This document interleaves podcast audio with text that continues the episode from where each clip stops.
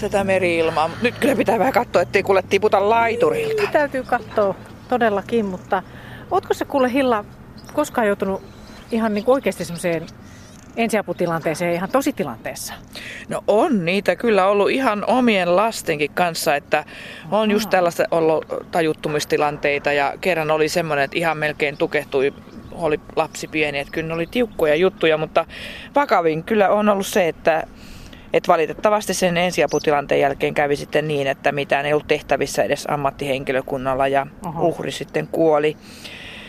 Että se oli tosi traumaattista, mutta onneksi se tilanne sitten purettiin kolmen päivän päästä sellaisella debriefing-tilaisuudella ja siinä oli läsnä kaikki sitten, jotka siinä tilanteessa oli ja sitten sai kertoa, että jäikö joku asia vaivaamaan ja miten ihmiset sen tilanteen koki. Tuo kuulostaa tosi hurjalta.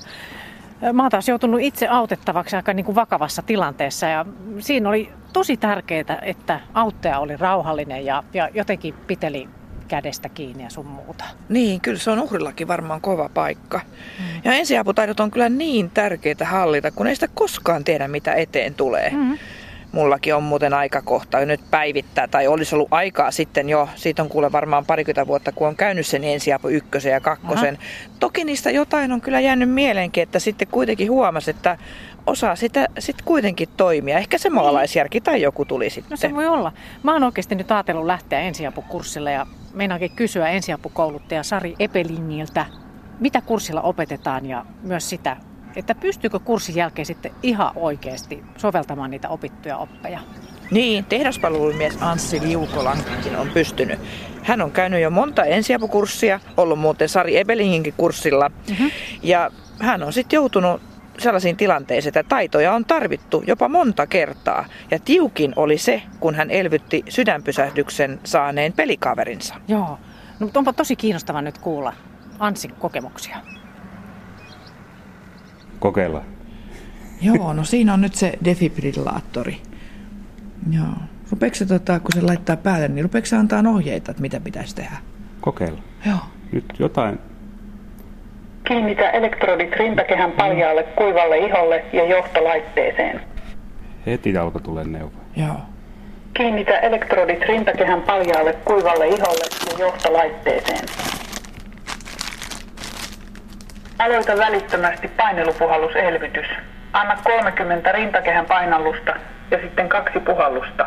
Jatka, kunnes potilas hengittää normaalisti.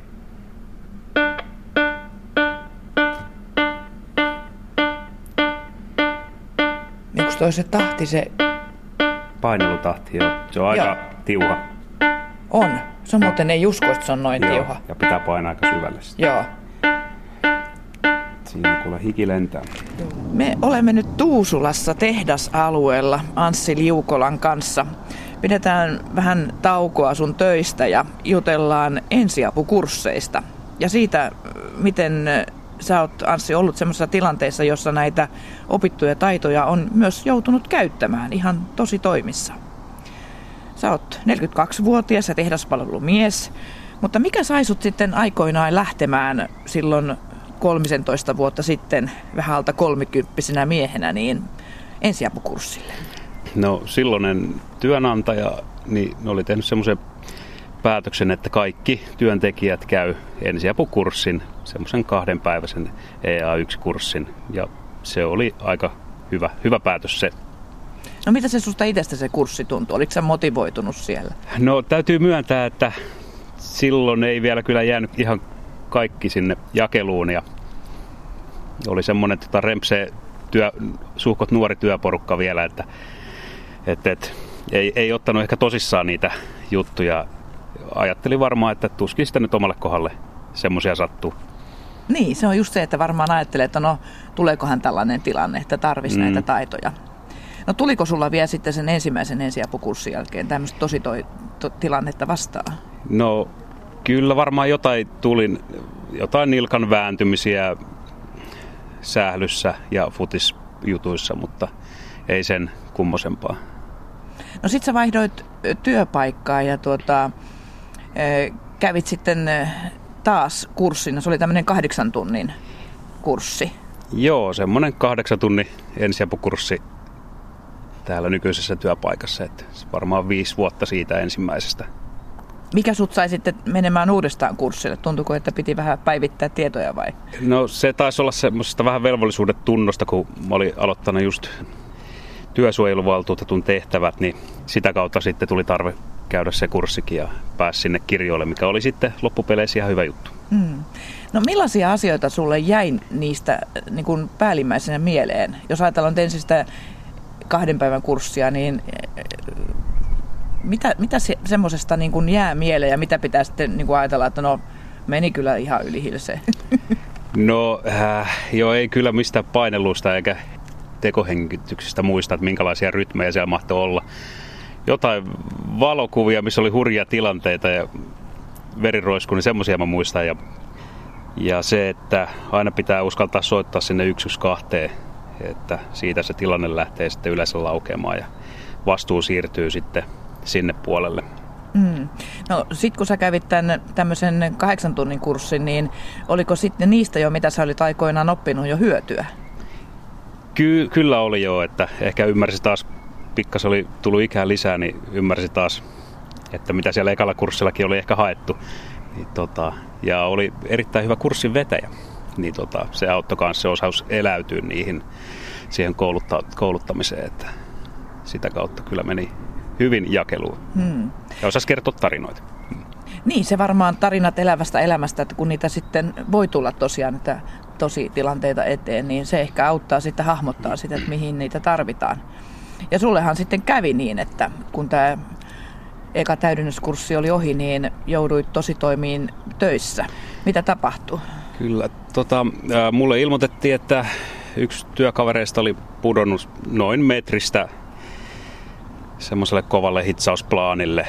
Ja meinattiin, että jääpussilla siitä selvitään ja jääpussi kourassahan mä menin sinne paikalle ja heti huomasin, että kyllä se jotain vakavampaa oli tapahtunut, koska kaveri oli semmoinen siniharmaa kasvoiltaan ja puhu, puhu aika höpöjä, että siitä sitten ymmärsin, että nyt se on sitten aika soittaa sinne 112 ja vähän rauhoittaa kaveria ja hätä keskuksen kaverit sitten ilmoitti, että ne lähettää ambulanssin, että kuulostaa sen tyyliseltä tapaukselta. Ja sitten siihen jäti yhden kaverin rauhoittamaan potilasta ja pari ukkoa tonne tehtaan kulmille ohjaamaan ambulanssia ja itse tulin sitten avaa porttiin tälle pelastusväelle sitten. Ja siitä saatiin sitten kaveri lanssin matkaa ja silloin oli sitten reisiluu ollut poikki ja on kuullut sitten jälkikäteen, että noin pari vuotta siinä meni toipuessa. Hmm. Hyvin vakavasta vammasta oli kysymys kuitenkin sitten. Kyllä. Hmm.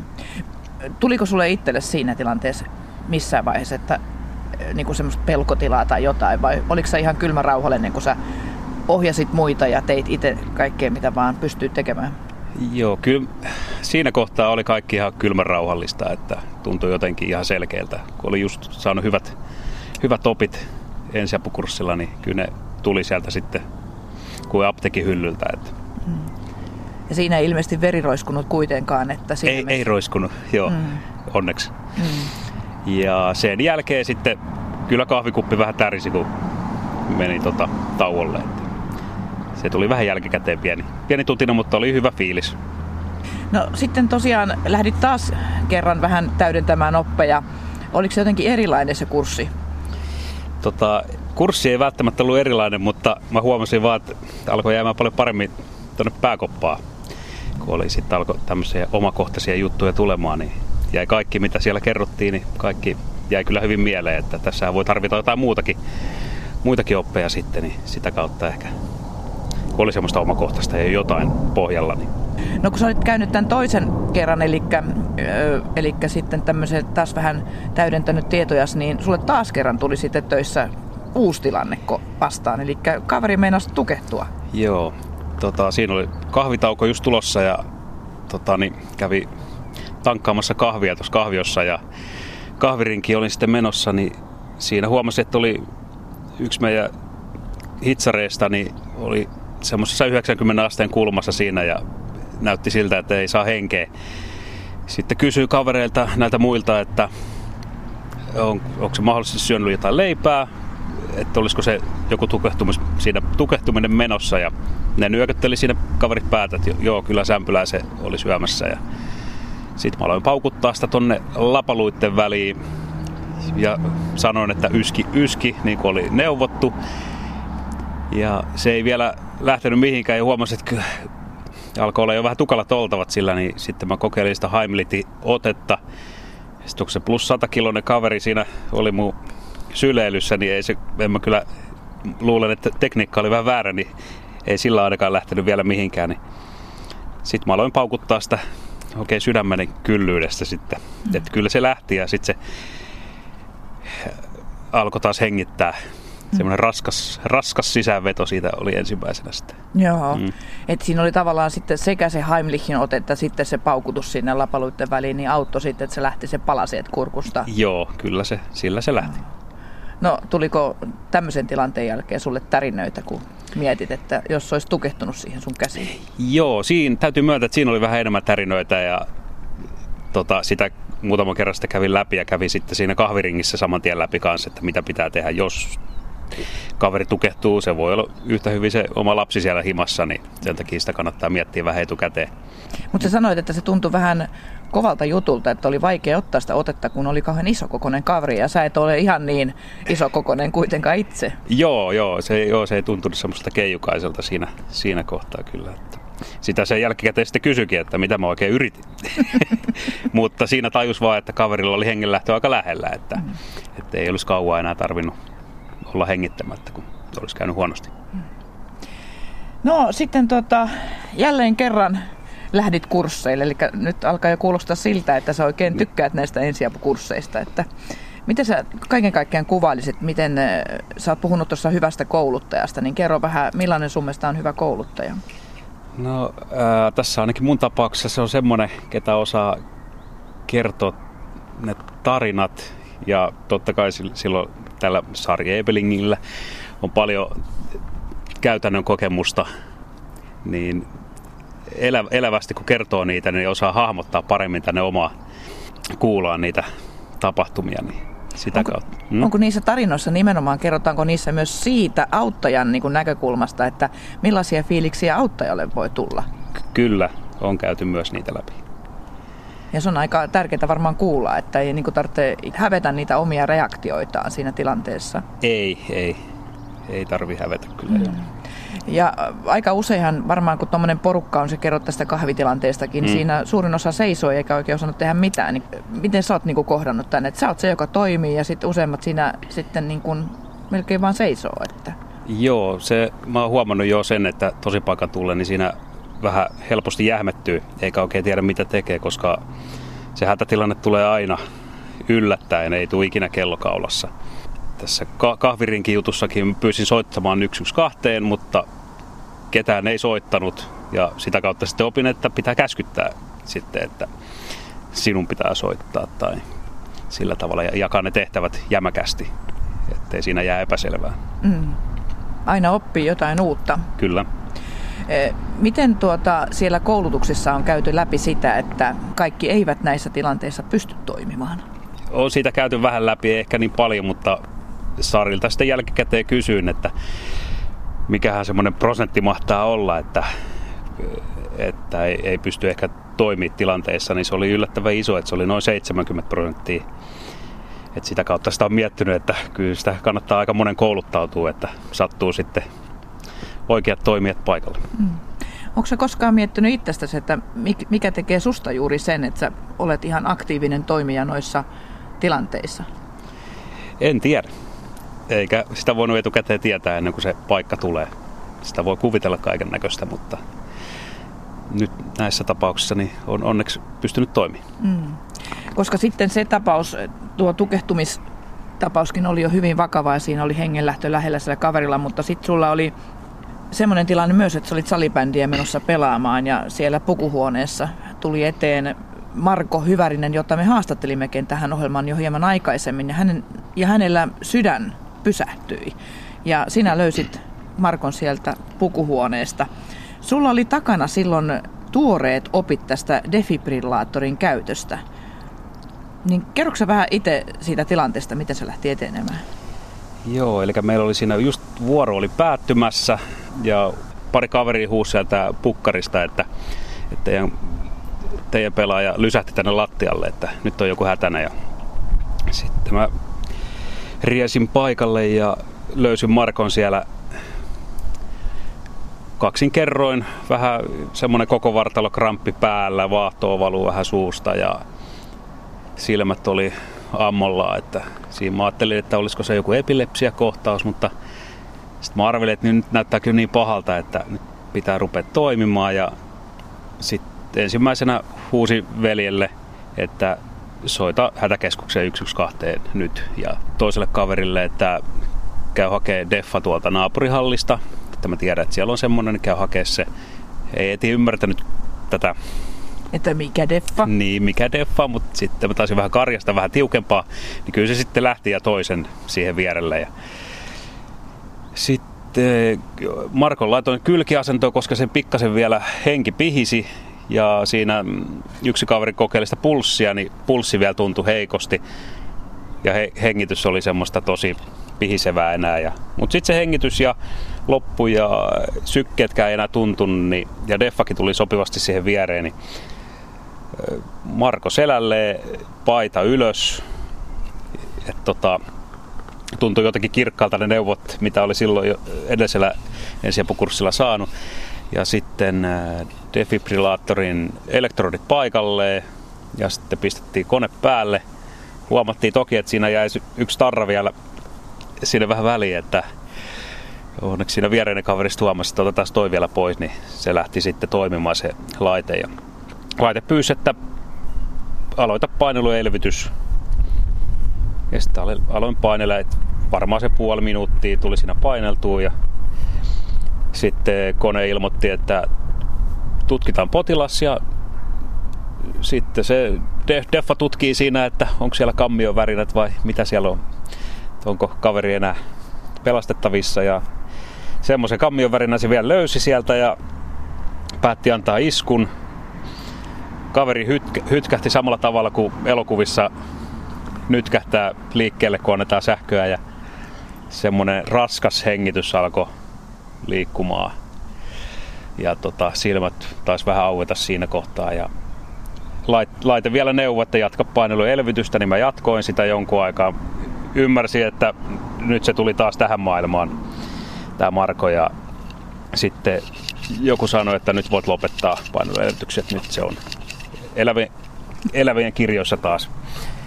Ja sitten jäätiin odottelemaan ambulanssihenkilökuntaa, että kaksi yli kahdeksan lähti se puhelinsoitto jo ja 14 yli kahdeksan tuli sitten ambulanssihenkilökunta ovesta sisään. Niin, eli 12 minuuttia sä siinä hoidit sitten tätä ensiaputilannetta niin, että sä sait niin kuin hänet takaisin elävien kirjoihin joo, no, defibrillaattorilla. Si- ei, joo, ei siinä mennyt kuin muutama minuutti. Hmm. Mutta siinä odoteltiin sitä jonkun aikaa. Joo. Luuletko, että sä olisit osannut käyttää sitä deffaa, jos sä et olisi käynyt sitä kurssia juuri siinä alla? No, kyllä mä vähän epäilen, että olisi varmaan pelottanut ehkä tarttua semmoiseen laitteeseen, että kyllä suosittelen vahvasti, että kannattaa tämmöistä kurssia käydä. Mm. No Marko tosiaankin selvisi siitä ja haastattelimme häntä ja hän on ikuisesti kiitollinen sinulle hengenpelastajalleen. Mutta muistaakseni millaiset fiilikset sulle jäi, kun Markoa sitten lähdettiin viemään ambulanssilla? No tota, ensimmäiset semmoiset vähän omituiset fiilikset tuli siinä kohtaa, kun Markon vaimo ja hänen lapsi tuli ovesta sisään. Ja sitten aloin pohtimaan siinä, että tässähän olisi voinut käydä jotenkin muutenkin, että isänpäivä vielä tässä menossa. Että, että aika, aika hurja, hurja, hurja setti sunnuntaille ja Marko lähti sairaalaan ja sitten siitä häipyi itse asiassa kaikki vähän muutkin ja oli semmoinen vähän epätodellinen olo, että, että mitä tässä oikein tapahtui. Ja siellä oli vielä pari kaveria paikan päällä, niin niiden kanssa alettiin sitten käymään, käymään tapahtunutta läpi, koska se oli kaikille vähän uusi ja outo tilanne. Niin te kuitenkin pystyitte sitten aika nopeasti juttelemaan keskenään siitä, että mitä tässä oikein tapahtui. Kyllä, joo. Mm. Jäikö sulla jotain vapinoita, tärinöitä? Muistatko yhtään, miten sä voit sen jälkeen itse? Joo, tota niin, siinä kohtaa vielä tuntui, oli varmaan adrenalin sen verran veressä, että, että ei, ei tuntunut yhtään ihmeelliseltä. Ja tota, mutta sitten kun hyppäsi autoon ja muut kaverit siinä häipyi, niin kyllä siinä täytyy myöntää, että tunteet nousi pintaan aika rajusti, että sitten tajus, että nyt oli se kova juttu. Mm. Ja siitä ajelin sitten kotiin. Ja oli ehkä vähän huolissani, koska oma 13-vuotias poikani oli myös katsomassa tai pelaamassa silloin ja mietin, että miten se mahtoi ottaa tämän tilanteen ja sitten oli kyllä vähän kiirus, kiirus kotiin. Mm. Mm. Miten sitten ne seuraavat päivät siinä? Tuliko sulle semmoinen fiilis, että nyt tätä pitäisi jotenkin päästä purkaa vai? Joo, kyllä tuli. No eka, ekana yönä tietysti ei paljon uni maistunut ja tota, huomasin, että alkoi semmoinen vähän niin kuin filmit pyöri niin kuin non-stoppina. Et, tota, kävi sitä tilannetta läpi ja miten tota, sitä, siinä olisi voinut käydä. Ja sitten mä ajattelin, että ehkä voisi käydä tuon työpaikkalääkärin kautta, jos saisi vaikka psykologia-apua tai jotain. Niin semmoinen kävi mielessä ja sitten mä soitinkin lääkärille, että tota, niin, onnistuisiko tämmöinen. Ja sitä kautta aika ajan sain sitten ehkä, oliko se kahden puolen viikon päähän. Ajattelin vaan, että kyllä aika pitkälle menee, mutta eiköhän tästä selvitä. Mm. Olitko sä silloin tietoinen siitä, että on olemassa tällaisen, jos tämmöinen filmi pyörii päässä, niin on olemassa tämmöinen silmänliikehoito? Kerrottiinko sulle tällaisesta mitään? Ei semmoisesta kyllä, joo. Nyt eka kertaa kuulin. Mm. Mutta sillä kuulemma pystytään sitten ikään kuin semmoisella hoidolla saamaan se filmi sieltä päästä pois. Mutta Joo. kun sulla oli niin pitkäaikaisia psykologille, niin sä sitten keksit toisen keinon. Sä otit sun kouluttajan yhteyttä. Mä lähetin siinä sitten seuraavalla viikolla tälle Sarille tekstiviestin, että kiitos tota, niin, että sun ensiapukoulutuksen takia kaveri on hengissä.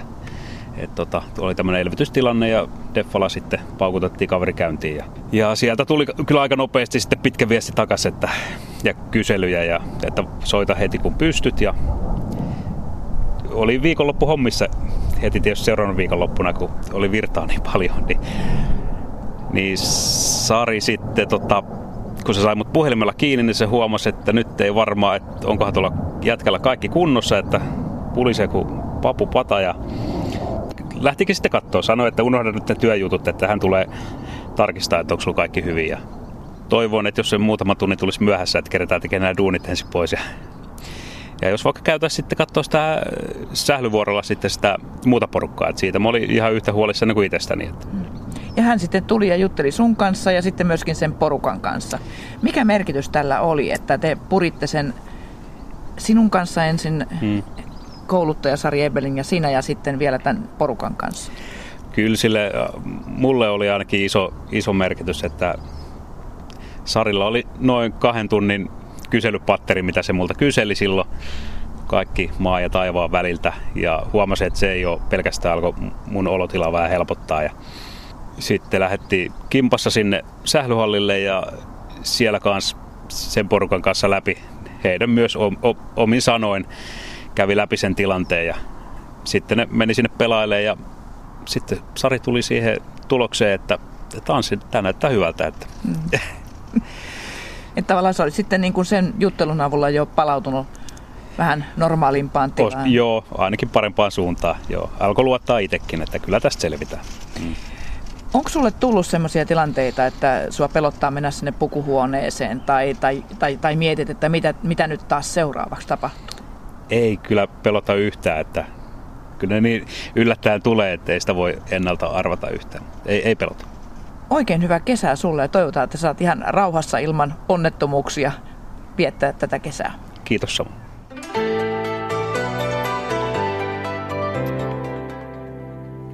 Sari Ebeling, sinä olet ensihoidon ja ensiavun kouluttaja, eli koulutat sekä ammattihenkilöitä, kuten sairaanhoitajia ja lääkäreitä, ja sitten myös maalikoita. Anssi Liukola tuossa kehui kovasti sinua kouluttajana, että sinä saat kuulemma tarinoiden avulla hyvin opit perille. Mitä sä itse, Sari, sanot koulutustaktiikastasi? Kiitoksia ensinnäkin kehuista ja, ja tuota, itse pidän erittäin tärkeänä se, että se mitä opetetaan, se jää sitten myös oppilaiden muistiin. Eli lopputulema on sen, että sen session jälkeen ihmiset pystyvät pelastamaan ihmishengen.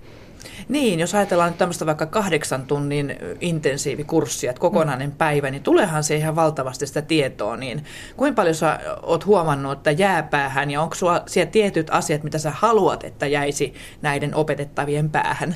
Aina kun me aloitetaan, niin mä kerron, että meillä on kolme pääteemaa, mitä tämän koulutuksen jälkeen kaikille on jäänyt mieleen. Ja ne on äärettömän yksinkertaisia. Missään ei tarvita muistisääntöjä, ja ne kaikki liittyy maalaisjärkeen. Ja tällä tavalla luodaan myös pohjaa sille, että kaikki pystyvät oppimaan, kaikki pystyvät toimimaan. Ja koko sen päivän aikana me kerrataan uudestaan ja uudestaan sitä, että mikä on olennaista. Että se, se tuota, punainen lanka säilyy niin kuin ihan alusta loppuun asti. No anna vinkki nyt, mikä on sitten olennaista. Joo, no eli olennaista on se, että ihminen on toimintakykyinen. Ja jotta ihminen pystyisi olemaan toimintakykyinen, niin hänen täytyy tiedä, tietää vähän niistä ää, miten ihminen käyttäytyy kriisissä, hätätilanteissa. Me tiedetään semmoinen asia, että ensinnäkin kun maalikko joutuu tämmöiseen hätätilanteeseen, niin tilannehan tulee kuin salamakirkkaalta taivaalta. Ja siihen liittyy se, että kukaan meistä ei muutu viisaammaksi, kekseliämmäksi, näppärämmäksi. Meillä on toimintakyky rajoitteinen, meillä on putkinäkö ja näillä näillä mahdollisesti vapisevilla käsillä täytyy sitten tehdä nämä suoritteet. Mutta tieto siitä, että ne asiat, mitä tarvitsee tehdä, ne on äärettömän yksinkertaisia ja ne tulee ihan luonnostaan ihmisen mieleen. No onko se sitten just se, että ensin pitää kaivaa se puhelin esiin ja soittaa kyllä, se 112? Kyllä. Ja siinäkin vielä sitten suosittelen kaikkia laittamaan ohjelman nimeltään 112 Suomi, koska siinä on tämmöinen paikan, paikannusjärjestelmä. Taas tutkimus kertoo sen, että kun sä 12 joudut siihen ikävään tilanteeseen, niin se koordinaatiokyky ihmisellä on todella huono. Mutta saman tien, kun sä oot valinnut sen applikaatio 112 Suomi, niin hätäkeskuspäivystyä pystyy sinut paikantamaan. Ja itse asiassa saman tien kun se hätäkeskuspäivystäjä ottaa puhelun vastaan, niin juridisesti vastuu siirtyy heille. He kyselevät, he tarkintavat ja he kertovat, miten sinä toimit tässä tilanteessa. Jos ihminen ei mitään muuta opi kurssilta, niin soitto mahdollisimman nopeasti hätäkeskukseen, niin sitä kautta annetaan lisäohjeita. Joo, kyllä tuosta on ihan itselläkin se kokemus, että, että sieltä puhelimesta alkoi tulla sitten heti saman tien neuvoja. Onhan se tosi traumaattinen tilanne. Sanotaan että vaikka kolari jossain Joo. tienposkessa ja, ja tota, siinä sitten ollaan ja jos on useampia ihmisiä, niin mistä tulee sitten tämä, että joku osaa toimia, joku taas ei? Joo. Tuota, ihan tutkimukset kertoo sen, että noin 70 prosenttia ihmisistä lamaantuu ja se ei liity millään tavalla välinpitämättömyyteen tai mu- muuhun, vaan se on kerta kaikkiaan ihmisen tapa reagoida. Nyt kun me putkahdetaan johonkin hätätilanteeseen, niin meille hyvin herkästi tulee semmoinen altavastaajan olo ja kaikki muut näyttää fiksumilta ja osaamilta, mutta minä en, en välttämättä. Ihminen lähtee aina siitä ajatuksesta, että jos mä en sataprosenttisesti muista, miten mun täytyy toimia, niin silloin mä annan muiden toimia. Ja näissä ensiapuasioissa ei ole mitään sataprosenttista. Kyse on siitä, että soita hätäkeskukseen, huolehdi siitä, että potilas hengittää ja kolmantena se, että jos tyyppi vuotaa, niin työnnä sinne jotain, joka tukkii sen Näillä, näillä opeilla me päästään jo todella pitkälle ja näitä kerrataan, kerrataan, kerrataan. Mennään kohta siihen, kun meillä on Minna Korhonen, meidän toinen toimittajamme, kovasti sitä mieltä, että hän haluaisi nyt tulla myös ensiapukurssille. Mulla taas on se tilanne, että mä oon joskus todella kauan aikaa sitten käynyt tällaiset ensiapukurssit, ykkönen ja kakkonen, mutta siitä varmaan olen semmoista iäkästä, ainakin yli 20 vuotta aikaa, ellei 30, niin pitäisikö täydentää näitä taitoja aina sopivin väliajoin. Kyllä mä olen sitä mieltä, että se kolme vuotta, mitä SPR suosittelee, se on ehdoton niin kuin maksimi siihen koulutusvälille ja siinä on nimenomaan se, että ei ne asiat muutu mihinkään. Mutta se, että sä et koskaan tule ajatelleeksi sitä, että mitä mahdollista. Eli sä herätät uudestaan aivot työskentelemään sen eteen, mikäli yhtenä hetkenä tulee jotain, niin mä pystyn toimimaan. No minulle itselleni kävi niin, että vaikka oli pitkä aika tuosta koulutuksesta, niin sitten tuli, tuli töissä sellainen tilanne, että oikeastaan sai jo vapaan harrastuksesta. Tuli mm. tiukka tilanne ja piti ryhtyä toimimaan, niin onneksi löytyy sitten vielä sellainen taito, että pystyin jakamaan hommia ja, ja tota, pystyin itse toimimaan, sain sen puhelinyhteyden ja sain niitä neuvoja ja, ja, ja pystyn jopa painelu elvyttämäänkin. Ja, ja kaiken kaikkiaan koko sillä ryhmällä oli hyvin erilaisia tunteita siitä tilanteesta, siitä vakavasta tilanteesta, niin miten sitten ryhdytään auttamaan, kun tämä tapahtunut on ohi? Kävi siinä sitten hyvin, että uhri selviää tai meidän tapauksessa kävi huonosti, eli uhri Joo, kuoli. Niin, niin miten lähdetään sitten auttamaan niitä auttajia? Tuota, mä suosittelisin aina, että jos vaan on työterveyshuolto, niin otettaisiin välittömästi yhteyksiä sinne työterveyshuoltoon, että sieltä sitten ammattilaiset sopivat siitä, että mahdollisesti työterveyshoitaja, lääkäri, ehkä psykologi ottaa sen tilanteen haltuun, mutta näissä kriisitilanteissa on niin kuin kaikista tärkeintä on se, että joku ottaa sen vastuun ja tietää niin ne kriisin vaiheet, että missä vaiheessa kannattaa tehdä mitäkin. Se, että tänä hetkenä minusta tuntuu siltä, että ei, että kyllä mä selviän tästä, niin kahden viikon kuluttua tilanne voi olla aivan toinen. Jos joku menehtyy käsiin, se on ihan varma, että se on elämä ennen ja jälkeen ja ne syyllisyydet tulee väkisin sieltä. Ja vaikka ei vuoden kuluttua, mutta siinä vaiheessa, kun seuraava kriisi omalle kohdalle tulee, niin sieltä se nostaa päätänsä ja laskee sun normaali elämän toimintakykyä. Joo, ja sitten ne syyllisyydet voi olla hyvin erilaisia. Kyllä. Että teinkö väärin elvytystilanteissa, Aivan. painelinko väärin. Joo. Toinen voi ajatella, että kun en osannut tehdä mitään, oliko mm. se minun vikani. Mm, ja ihan siis todella monenlaisia niitä tuntoja. Niin tota, millä tavalla sitten näitä lähdetään purkamaan, kun on tämä tämmöinen debriefing, tämmöinen mm tilanne?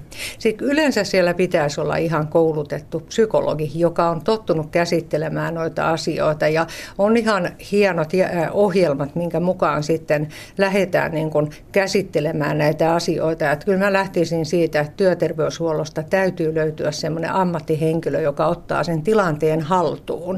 No mitä sitten voi tapahtua, jos ei pääse purkamaan? Hmm. Ihminenhän on semmoinen, että niin kuin sellaiset epämiellyttävät tapahtumat, kokemukset, niin kukin eri tavalla sitten työntää niitä tuonne taka-alalle. Ja niin kuin sanoin, että jos on noin traumaattinen kuolematapaus, niin jossain elämänvaiheessa se tulee väkisin siellä ja joku tulee unottomaksi, joku ahdistuu mitä kenellekin, että se on vaikea edes ennustaa. Eli semmoinen kriisivaihe, missä ihminen on tämmöisen elvytystilanteen jälkeen, niin ne ajatukset on aivan sekaisin. Ja toinen, mikä, mikä siihen liittyy, on se, että tavallaan niin kun aivot käy ylikierroksilla, että ne, ne tekee vähän semmoista tarkoituksenmukaista työtä, ei pysty nukkumaan, on vähän tämmöinen sankarisyndrooma ynnä muuta, niin Silloin täytyy olla henkilö, joka tulee fyysisesti siihen viereen, ottaa kädestä ja kiinni ja sanoo, että hei, että mä oon nyt sun tukena ja ne, mä pidän susta hyvää huolta, että me katsotaan, että sä saat semmoisen avun, mitä sä tarvitset. Ja näinhän sä teit just Anssin kanssa ja Anssillehan kävi siinä mielessä hyvin, että hän elvytti hienosti sydänpysähdyspotilaan, mutta olihan se tiukka paikka. Se on todella tiukka paikka. Siinä on paljon tunnetta ja sitä epävarmuutta, mutta se mitä mä häneltä kuulun, niin hänellä meni aivan loistavasti, että hän niin kuin oivalsi hyvin nopeasti sen, että ei kukaan muu. Hän on se, joka ottaa sen johtovastuun. Kaikki, kaikki perustuu siihen hyvään johtovastuuseen. Ja mitä näihin kursseihin tulee, niin hän sanoi, että hänellä onneksi oli ihan tuoreessa muistissa sen defibrillaattorin, joka on ihan hirveän vaikea sana, eli DEFFan käyttö. Ja. Mitä nyt sitten, kun tuolla kaupoissa ja, ja, ja halleissa on näitä DEFFoja, niin osaisiko ihminen oikeasti käyttää sitä, jos se pitäisi siitä seinästä revästä? Valitettavasti itse, itse en usko siihen, että sulla täytyy olla se motorinen muisti ja jonkun on täytynyt kertoa sulle, että, että sä et ikinä koskaan voi mitään väärää tai pahaa tehdä, että kaikki mitä sä tällä laitteella teet on hyvää, mutta se kynnys ja se koskee myös ammattihenkilöitä, että jos sä oot kynekologi, etkä koskaan tee mitään pelastustyötä, niin se on se sama reaktio. Tavallaan niin kuin ammatti ammattihenkilöt ja, ja maalikot on samassa asemassa siinä niin kuin toimintakykynsä suhteen, ellei tee leipätyökseen pelastajan työtä. No tämä on kyllä ihan lohdullista kuulla. Miten Sari Ebeling, onko sulla itsellesi käynyt koskaan niin, että sä oot joutunut tiukan paikan tilanteen eteen ja elvyttämään. Joo, ihan useamman kerran ja, ja tuota, se, mulla on yksi sellainen tapaus, että mä olin ihan kouluttamassa maalikkoryhmää ja siellä tapahtuu tämmöinen ikävä, ikävä lopulta elottomuuteen liittyvä asia ja, ja tuota, silloin minullekin selvisi se, että, että se voi minä hetkenä hyvänsä tapahtua, että, niin kun, että se tilanne yhdestä sataan tulee kahdessa sekunnissa, että me niin tavallaan täytyy olla kokonaan, koko ajan toimintavalmiina. Toinen toinen tilanne myös, missä oli elvytystilanne ja molemmat päättyivät onnellisesti. Ja molempien hyvä päätös perustui siihen, että osattiin tiiminä toimia ja toisaalta myös siihen, että mulla on itselläni aina pieni defibrillaattori mukana. Niin Sari, sä sanoit, että sulla on siis ihan tällainen pikkudeffa aina käsilaukussa suurin piirtein mukana, niin tota, minkälaista ääntä se pikkudeffa pitää? Laitetaan tämä päälle. Tämä on jokaisen naisen toivelahja. Oma pieni defibrillaattori. Aloita välittömästi painelupuhalluselvytys. Anna 30 rintakehän painallusta ja sitten kaksi puhallusta. Jatka, kunnes potilas hengittää normaalisti. Näin helppoa se on. Laite kertoo, miten toimitaan. Mä tulin ihan lennosta tästä. Siis nyt on oikeastikin sellainen olo, kun mä kuuntelin tässä, kun sä juttelit Hillan kanssa, että, että oikeasti täytyy itsekin lähteä nyt ensiapukurssille, koska ei voi tosiaan ikinä tietää, että yllättävää tulee. Ja mä haluan auttaa tuttuja ja tuntemattomia. Ja itse asiassa mulla on käynyt itselläni niin, että mua on autettu, niin se tuntuu niin, että mä haluan myös auttaa muita tämmöisissä tilanteissa. Niin ensiapukouluttaja Sari Ebeling, mitä kaikkea tämmöisellä ensiapukurssilla sitten käydään läpi? Joo, me käydään ne kaikista yleisimmät tilanteet, mihin voi joutua. Siellä puhutaan onnettomuuksista, tapaturmista, erilaisista sairaskohtauksista muun muassa. Ja sitten minun mielestäni on niin äärettömän tärkeää aina laatia se kurssi sisältä painotus sillä tavalla, että esimerkiksi jos on työpaikan koulutus kyseessä, että mitkä ne mahdollisuudet, ongelmat on siellä. Siis jos me ollaan, ollaan vaikka konttorityössä, niin ei ehkä kannata kannata käyttää hirveästi aikaa siihen, että jos Lapissa tapahtuu jotain, miten lähden lastuttamaan ja siirtämään potilaita, vaan miettiä, että mitkä on ne todennäköiset tilanteet, mihin juuri nämä osallistujat joutuvat. Mm. No, minkälaista tietoa siellä sitten jaetaan? No ensinnäkin me käytetään ihan hurjasti aikaa siihen, että ihmiset kertovat omakohtaisia tapauksia, jota kautta me pystytään sitten rakentamaan niitä tositilanteita. Silloin kun meillä meillä on oikeasti tunteet, me nauretaan, me itketään, on mukana, niin silloin se oppimisprosessi on aivan erilainen kuin se, että, että tuota, pelkästään demonstroidaan asioita. Mm, niin kuin tarinoita ihan oikeasta kyllä. elämästä. No se on kyllä tosi hyvä. No miten tämmöisiä käytännön taitoja, tai lähdetään vaikka noista teorioista ensin, että minkälaista semmoista tietoa siellä jaetaan? Ja taas otan esille se toimintakyvyn, eli se käyttäytymismekanismit, mallit, miten ihminen toimii hätätilanteessa. E, eli tiedetään se, että kun sinä tulet siihen tilanteeseen, niin lähtökohtaisesti sinä olet se, joka toimii. Ja jos sinustakin tuntuu, että et tiedä mistä kantista otat kiinni, niin soita heti hätäkeskukseen. Eli se, että aina pysty tekemään jotakin. Ja jotta ne muutkin, jotka ehkä ovat lamautuneita, pystyisivät toimimaan, niin sinun ohjeilla, jotka mahdollisesti tulee hätäkeskuksesta, niin kaikista tulee toimijoita. Sä et ikinä voi tehdä mitään väärin. Kaikki, kaikki mitä sinä teet, niin koituu potilaan hyväksi. No, tuo on ihan hyvä muistaa oikeasti, lohdullista. No entäs tämä käytännön puoli? Joo. Se vielä äh, se, minkä haluan korostaa, niin tämähän on äh, psyykkisesti todella rankka prosessi sekä potilaalle että auttajalle. Ja lähtökohtaisesti meidän täytyy jo osata lähestyä sitä potilasta. Että me tehdään ihan kosketusharjoituksia. Aha. Eli se, että kun se ensi ihminen, joka pelkää kuolevansa, joko syyttä, syystä tai vain pelkää sitä, niin, niin hänellä lähtee elimistö erittämään adrenaliinia ihan hurjasti. Sen jälkeen sun syketaso nousee, jos sulla on sydämessä vikaa, jos sulla on verenkierrossa vikaa, niin mitä nopeammin sun sydän hakkaa, sen heikompi ennuste parasta, mitä sä voit tehdä, ottaa sitä ihmistä kiinni pikkusen, niin silittää. Kyllä. Ja sun tärkein tehtävä on oikeastaan valaa uskoa sen potilaan selviytymiseen. Eli sun tehtävä on fyysisesti ja psyykkisesti huolehtia siitä, että se potilas huomaa tulleensa autettavaksi. Ja koko ajan se, että mä oon ihminen ihmiselle, pidän kädestä kiinni, rauhoitan, niin tällä tavalla parhaimmillaan me annetaan jopa viimeinen palvelus sille potilaalle. Tuo on muuten tosi, tosi tärkeä juttu, koska mä muistan itse, kun tarvitsin apua, niin nimenomaan se, että joku oli siinä rauhallisesti, piti käsiä vaikka hartioilla ja mm. puhu ja katso silmiin. Ja siis oikeasti tuo on tosi tärkeää. Ihan nousee mieleen muistot. Miten sun mielestä kurssilaiset reagoisivat? Olet paljon pitänyt näitä kursseja, niin Sari Epelin, just näihin kaikkiin, mitä sä siellä jaat tietoa ja harjoituksia. Ja...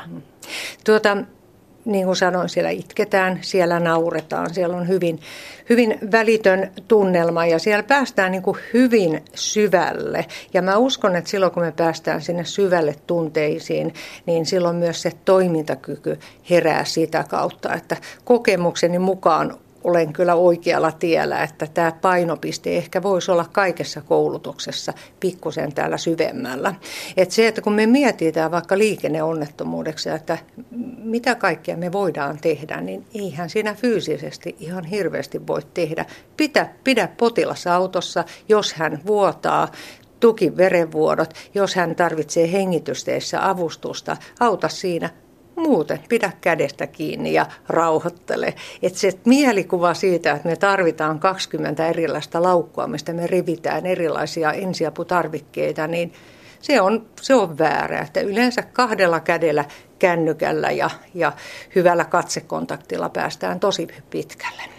No miten näitä käytännön juttuja, kaikkea tämmöisiä, että kääritään sidettä käteen joo, ja, joo. ja sun muuta näitä paineluita, Kyllä. puhalluksia, jos on hengitys joo. jostain syystä joo. huonoa? Ne on ilman muuta semmoisia, että semmoisia olennaisia asioita on se, että, että ensinnäkin erotetaan se, että kuka on eloton, kuka on tajuton, kuka on pyörtynyt.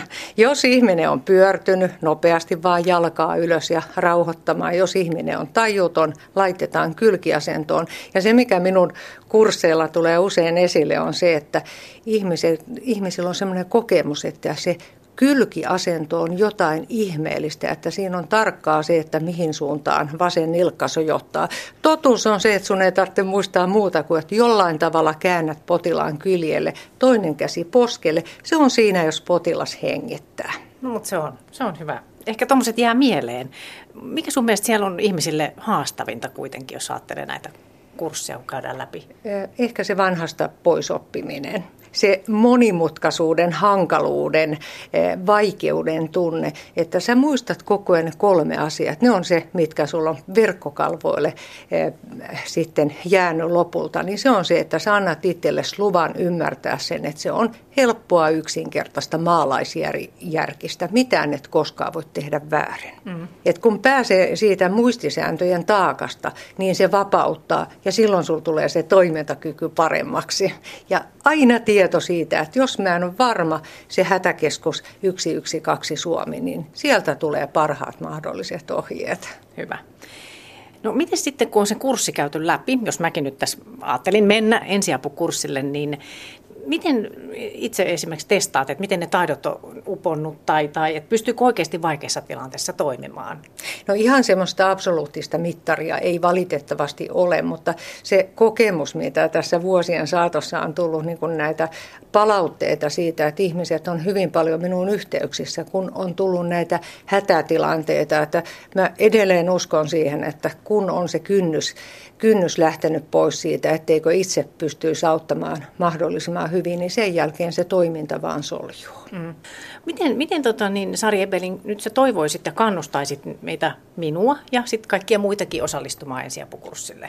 Siis ehdottomasti ottaisin työnantajaan yhteyksiä ja kysyisin, että koska se meidän ensiapu koulutus järjestetäänkään. Tai jos sä kuulut johonkin seuraan, nyt esimerkiksi itse olen menossa taas veneilijöitä kouluttamaan, niin silloin meillä on taas ihan niin kuin erilainen näkökulma siihen kouluttamiseen, kun viiveet on pitkiä, mahdollisia hukkumisia ynnä muuta. Niin, eli Tärkeintä on mun mielestäni se, että mikä sun elämänpiiri on, valita se koulutus sillä perusteella, että sinä saat just semmoista tietoa, mitä sä tulit hakemaan, niin silloin jaksaa olla innostunut siitä koulutuksestakin. Niin, että sillä on merkitystä, että missä on töissä, että mitä sä sanot Kyllä, siihen, että... nimenomaan. Silloin hyvin paljon. Ja se, että kouluttajilta voi pyytää vaatia siis räätälöity kurssi juuri meidän tarpeisiin. Itselläni on sellainen tapa, että aina ennen tai kun me aloitetaan se koulutus, niin jokainen kertoo henkilökohtaiset toivomukset, mitä hän haluaa juuri tästä koulutuksesta ja melkein poikkeuksesta voi sanoa, että pystytään täyttämään kyllä ne toiveet, että kun jos yhtään tietää. No mitä mieltä sä oot, että pitääkö kaikissa ammattikunnissa olla ensiaputaitoja? Ehdottomasti täytyy olla. Tämmöinen työturvallisuuslaki sanoo sillä tavalla, että määrittää tarkasti sen, että kuinka paljon ihmisiä, työntekijöitä täytyy, täytyy tuota kouluttaa. Ne on jaettu kolmeen ryhmään. Jos saat esimerkiksi sähköasentaja, se vaatii jatkuvaa kouluttautumista. Jos saat konttorityöntekijä, niin silloin harvempikin koulutus riittää. Minun mielestäni se kolme, kerran kolmessa vuodessa on ihan hyvä hyvä määrä. No niin, hyvä. Hei Hilla, tuu sieltä nyt vielä. Sulla oli mielessä jotain, sä olit sen no, näköinen. No, mulla on kesää mielessä, kuule Sari jo, että tota, kerroksä meille tähän loppuun vielä vinkkejä siitä, että miten me saataisiin sellainen niin kuin mahdollisimman turvallinen kesä vietettyä, kun on sitä just veneilyä ja on niitä käärmeitä ja ollaan rannoilla ja ollaan välillä rennosti ja sitten voi sattua Joo. jotain. Itse, itse asiassa mun mielestä kaikista tärkein on se, että pitää kännykkää aina mukana ja huolehtii myös siitä, että että se on latingissa, koska kun se tapahtuu jossakin, se on niin kuin äärettömän tärkeää saada sitten ammattiapua paikalle. Ja ensiavun tarkoitushan on se, että me pidetään pahimmillaan potilas hengissä siihen asti, kunnes se ammattiapu tulee paikalle. Eli jos meiltä puuttuu välineet, ne viiveet voi olla todella onnettomat. No entä sitten, jos vaikka lapsille on tapahtunut sellainen, että on se vaikka kyypurrut mm. ja, ja sitten tuntuu, että ei nyt kuitenkaan, että se rauhoittuu se tilanne. Mm niin kannattaisiko kuitenkin aina sitten mennä vaikka ammattilaisten luo tsekkaamaan, että Ehdottomasti. homma hoidettu? Joo, kyyn puremissa niin kuin äärettömän tärkeää on se, että potilas viedään aina lääkäriin. Kyyn myrkky, myrkky on monivaikutteinen, että sen lisäksi, että tulee näitä turvotuksia ja muita ja toksisia vaikutuksia, se vaikuttaa myös tähän niin kuin hyytymismekanismiin. Eli pahimmillaan se voi sotkea hyytymismekanismin sillä tavalla, että ihminen alkaa vuotaa kuin seula. Et ehdottomasti joka kerta ja tämän kyy tablettien merkitys on vaan se, että se on vähän niin kuin laastaria laittaa päälle, että siitä on hyvä aloittaa, potilas rauhoittuu, mutta ehdottomasti aina lääkärin hoitoon. Hyvä. No entäs sitten vielä, jos tulee semmoinen ihan pieni pipi, niin sen sitten varmaan osaa hoitaa. Kyllä, ihan varmasti. Maalaisjärki on kaikki kaikessa.